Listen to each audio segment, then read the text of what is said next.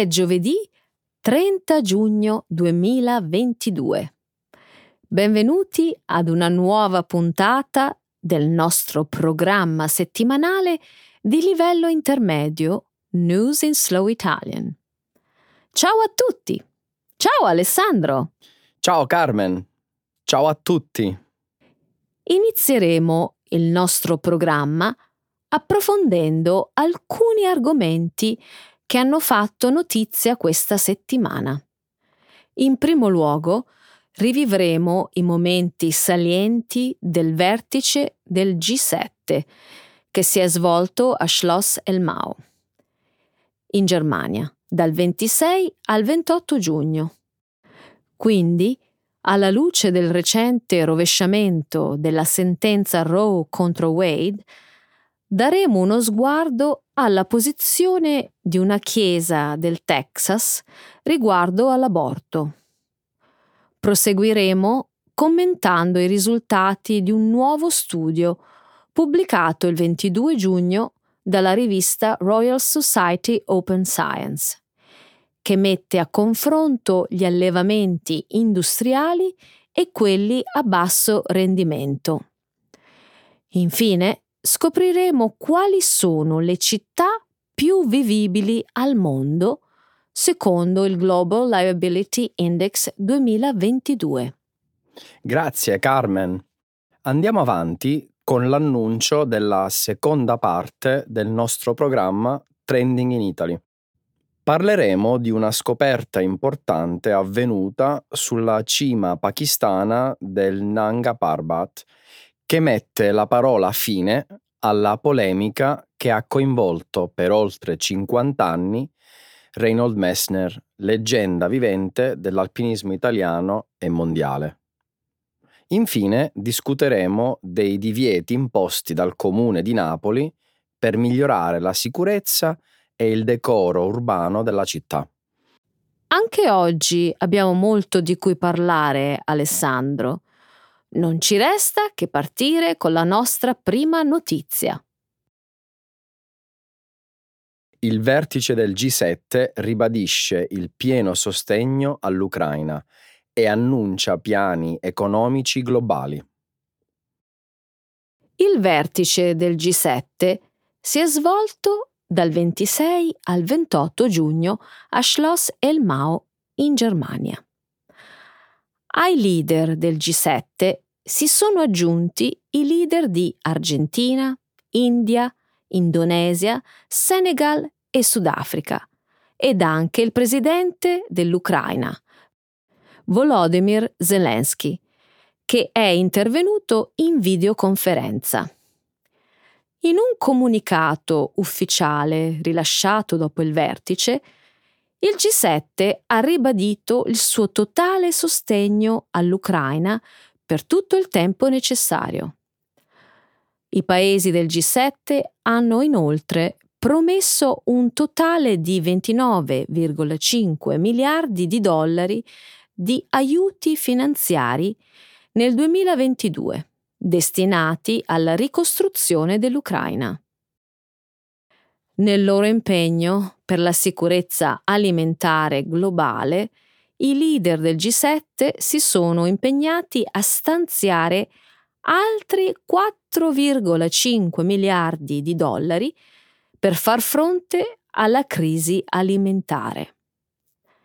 Inoltre, domenica 26 giugno è stata lanciata formalmente l'Alleanza per le infrastrutture e gli investimenti globali, che punta a raccogliere nei prossimi cinque anni 600 miliardi di dollari per progetti infrastrutturali nei paesi a basso e medio reddito. È incredibile come il mondo sia cambiato in pochi mesi. Oltre alla guerra, assistiamo ad un rafforzamento dell'alleanza tra le democrazie occidentali che non ha precedenti. Non sono mai state così unite contro la Russia come in questo momento. E sono passati meno di due anni da quando l'Occidente era allo sbando. In realtà ci siamo già trovati in una situazione simile. Sì, ma la Russia era un membro del G8. Pensare a quei tempi, quando anche la Russia era un membro del G8, sembra un'aberrazione ora. Siamo tornati allo scopo originario del G7, che era stato creato appunto per contrastare l'URSS. Mm, magari potessimo tornare così indietro nella storia. Ma hai ragione. Anche il G7 sta affrontando nuove sfide. La guerra in Europa, l'incombente carenza di cibo e il tentativo di contrastare il potere crescente della Cina. E non dimenticare il cambiamento climatico. Il G7 sta istituendo un club sul clima che aiuti a raggiungere gli obiettivi dell'accordo di Parigi. C'è una chiesa in Texas che aiuta le donne che vogliono abortire. Venerdì scorso la Corte Suprema degli Stati Uniti ha ribaltato una sentenza di 49 anni fa che aveva reso legale l'aborto negli Stati Uniti. La stessa sera la congregazione della prima chiesa unitaria di Dallas, in Texas, si è riunita per pregare per trovare il coraggio e la forza di portare avanti la loro missione di aiutare le donne che cercano di abortire. Prima del 1970 il clero della Chiesa aiutava le donne a raggiungere il Golfo del Messico e ad abortire legalmente in acque internazionali. Nel gennaio 1970 un gruppo di donne appartenenti alla Chiesa incontrò una giovane avvocatessa di nome Linda Coffey sarà lei stessa, insieme alla sua collega Sarah Weddington, a discutere il famoso caso Roe contro Wade davanti alla Corte Suprema. L'anno scorso il Texas ha emanato una legge anti-aborto molto restrittiva. In risposta a questo, la prima chiesa unitaria di Dallas ha deciso di proseguire quest'opera di sostegno all'aborto. Il suo pastore, il reverendo Daniel Cantor, ha creato una rete di aiuti e consulenze in tema di aborto. Lui sostiene che il ruolo della Chiesa è semplicemente quello di aiutare le persone che vogliono interrompere la gravidanza, indirizzandole verso questa rete di aiuti. Non incoraggia le donne ad abortire.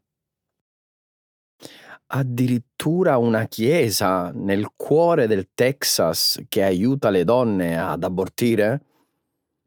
So che è vero, ma è così incredibile e difficile da credere molti protestanti non evangelici negli Stati Uniti sostengono il diritto di poter scegliere Alessandro. Le statistiche mostrano che anche tra i cattolici negli Stati Uniti la maggioranza vuole che sia garantita la libertà di scelta. Certo, stiamo parlando dei fedeli. Io più che altro, mi stupisco del clero. Ma sai, non è neppure una novità. Nel 1967 un gruppo di leader protestanti ed ebrei ha fondato il Clergy Consultation Service, un organo che offriva consulenza e indirizzava le persone ai medici che praticavano gli aborti. Addirittura. E quanto era grande questa realtà? Non posso darti esattamente dei numeri, ma si stima che abbia aiutato più di 400.000 persone ad accedere all'aborto. È un numero impressionante. Un nuovo studio sostiene che l'allevamento industriale di animali espone ad un rischio minore di pandemie. Un nuovo rapporto pubblicato il 22 giugno dalla rivista Royal Society Open Science mette a confronto l'allevamento industriale e quello estensivo. Lo studio, condotto da veterinari ed ecologisti, sostiene che l'allevamento industriale di animali può effettivamente ridurre il rischio di pandemie e l'insorgenza di malattie pericolose. In base ad indagini condotte in passato, l'allevamento industriale di bestiame e pollame era legato alla diffusione di malattie trasmesse dagli animali. Questa volta gli autori sostengono che gli allevamenti a basso rendimento richiedono molta più terra per produrre la stessa quantità di cibo. Per cui, per le aziende agricole, praticare l'allevamento estensivo significa attuare una profonda trasformazione dell'habitat naturale degli animali, che comporta un maggiore contatto tra il bestiame e la fauna selvatica. Questo aumenterebbe il rischio per la salute umana a causa della potenziale diffusione di virus pericolosi. Non sono certo di poter accettare i risultati di questo nuovo studio, Carmen. Soprattutto dopo il rapporto delle Nazioni Unite pubblicato nel 2020, secondo cui molte epidemie hanno avuto origine proprio dagli allevamenti industriali di animali. Pensiamo a malattie come il morbo della mucca pazza, il virus Nipah, la SARS, l'influenza aviaria e l'influenza suina. Una cosa è certa, Alessandro. Le prove che le malattie trasmesse dagli animali nascono dagli allevamenti intensivi sono ancora ampiamente dibattute. Certo che lo sono. Le industrie avicole e zootecniche sosterranno sempre che gli allevamenti intensivi sono sicuri. E direi che sono anche essenziali. Davvero? Onestamente sono sorpreso di sentirti dire questo. Proprio tu che cerchi sempre uova e polli ruspanti al supermercato. Mi hai persino detto che ti ha fatto piacere vedere un inserto in una scatola di uova che descriveva quanto bene gli allevatori si prendessero cura delle loro galline. Quindi? Perché questo dovrebbe essere rilevante ai fini di ciò di cui stiamo discutendo? Beh, direi che è molto rilevante. Sei disposto a pagare di più per avere il pollo allevato all'aperto e probabilmente sei disposto a mangiarne anche di meno, giusto? Giusto. In questo caso, perché dovresti aver bisogno di terreni agricoli estensivi? Le città europee tornano tra le prime dieci città più vivibili al mondo nel 2022. Il 22 giugno l'Economist Intelligence Unit ha pubblicato la classifica annuale delle città più vivibili al mondo, partendo da un elenco di 173 città. L'indice di vivibilità globale 2022 mostra alcune differenze sostanziali rispetto all'anno precedente. Ad esempio, Nuova Zelanda e Australia dominavano la classifica dell'anno scorso, Quest'anno solo Melbourne è rimasta nella top 10. La prima classificata dell'anno scorso, Auckland, è scesa addirittura al 34 posto. La guerra in Ucraina ha avuto un impatto evidente sull'analisi di quest'anno. Basti pensare alla capitale dell'Ucraina, Kiev, che è stata completamente rimossa dall'elenco del 2022, come pure le valutazioni delle città russe e di quelle dell'Europa orientale sono notevolmente diminuite. Il dato certo è che l'Europa ha dominato la classifica sulle città più vivibili al mondo nel 2022. Addirittura sei città europee si sono classificate tra le prime dieci. Vienna si è aggiudicata la prima posizione, seguita da Copenaghen al secondo posto e Zurigo al terzo. Ginevra e Francoforte sono rispettivamente al sesto e al settimo posto. Tuttavia, il più grande paese vincitore è il Canada, con Calgary, Vancouver e Toronto, tutte presenti nella top 10. Sembra che la pandemia sia finalmente finita, Carmen. Cosa te lo fa pensare? Mm, pare che le città che occupavano i primi posti prima della pandemia siano tornate in vetta. Eh sì, effettivamente ha senso. Si sono riappropriate delle prime posizioni, grazie alla loro stabilità economica, alle buone infrastrutture e ai servizi di cui godono. E non dimenticare le attività ricreative pensate per il tempo libero.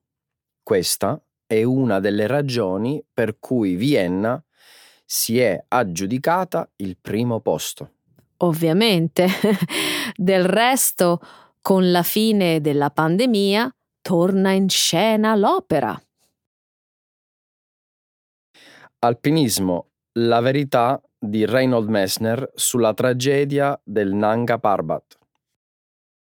Qualche settimana fa la stampa italiana ha riportato con particolare enfasi una notizia che riguarda Reinhold Messner, leggenda dell'alpinismo mondiale, ma anche figura molto nota al grande pubblico.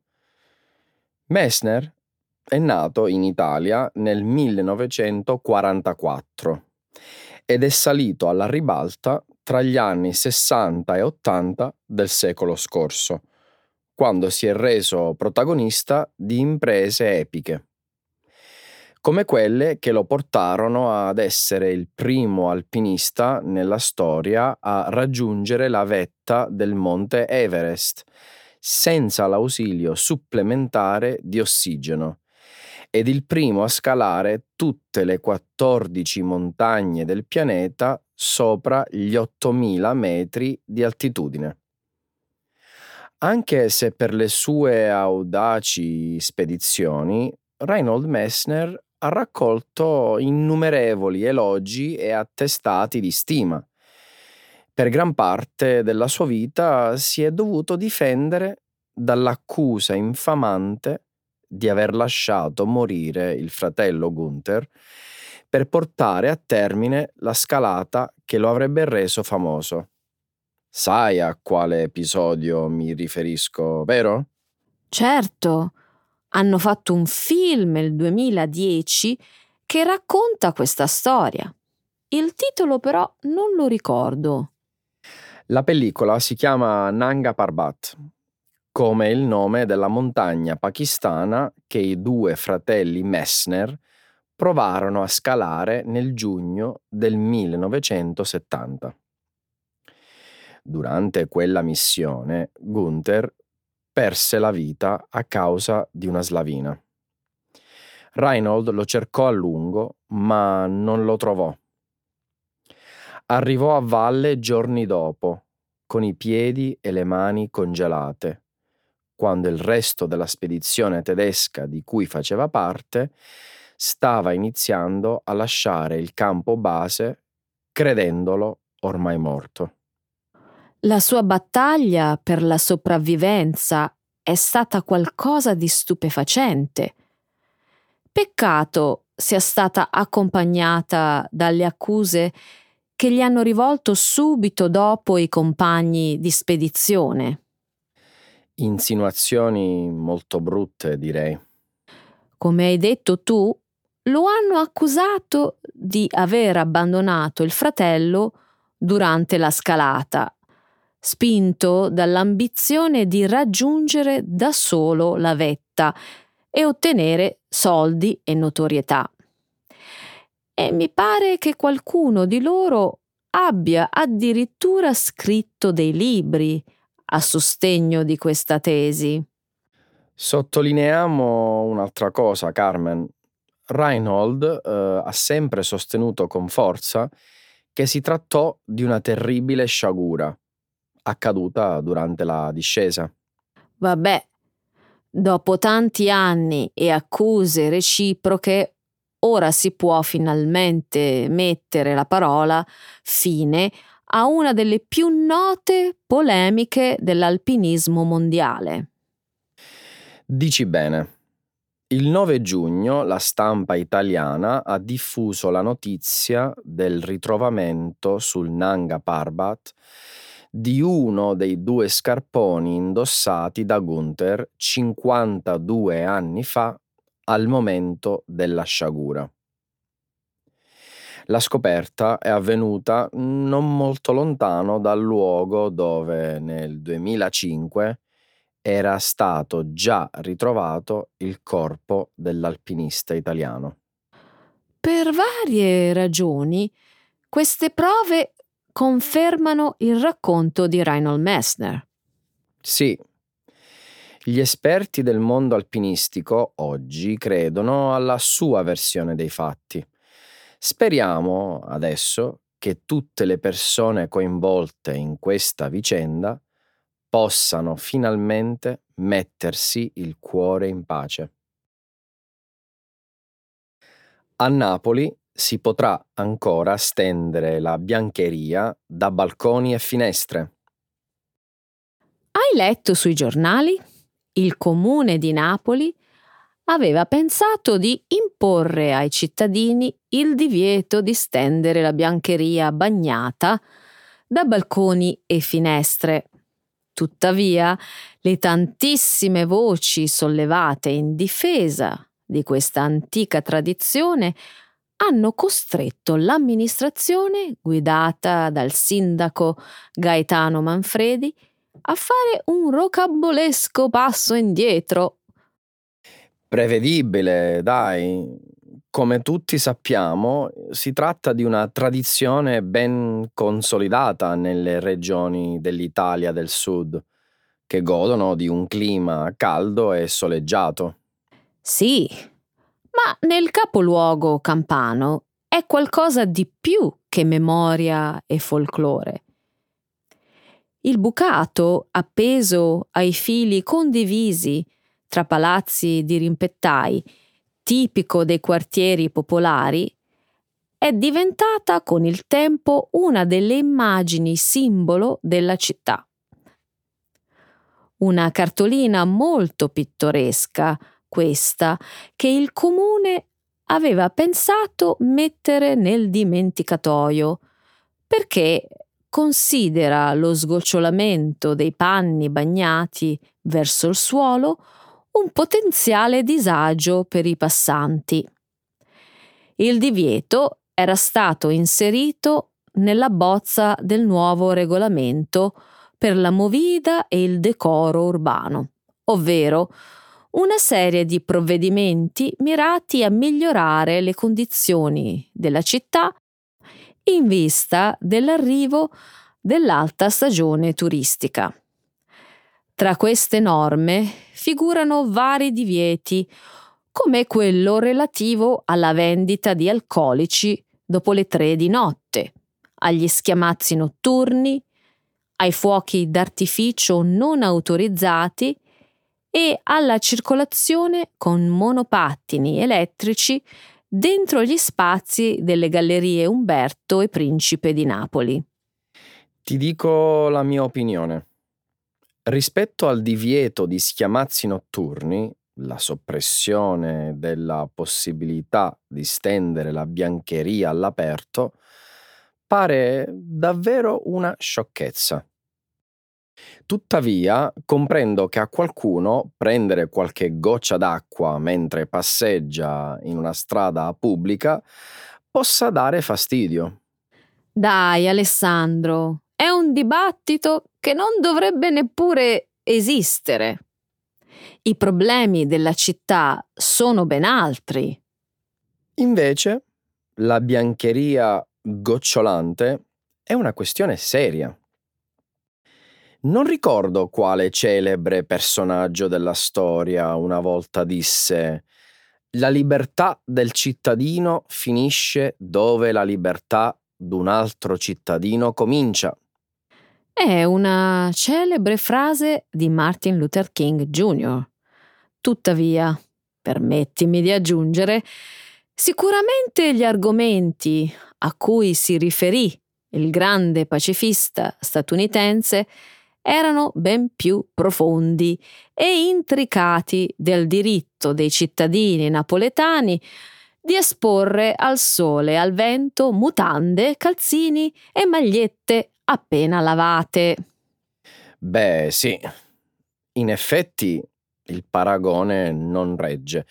Lo dicevo solo per dire che bisogna sempre tenere presente le esigenze di tutti. Questo sempre. Però che il divieto a stendere i panni fosse stato un errore, lo ha ammesso persino il sindaco. Si è arreso a causa delle tante polemiche. Cos'altro poteva fare? Il sindaco Manfredi ha detto il 16 giugno al giornale locale Il Mattino che i panni stesi nei vicoli di Napoli sono un elemento della tradizione popolare della città, non di mancanza di decoro. Ragion per cui questa ordinanza, ha concluso, non verrà mai attuata.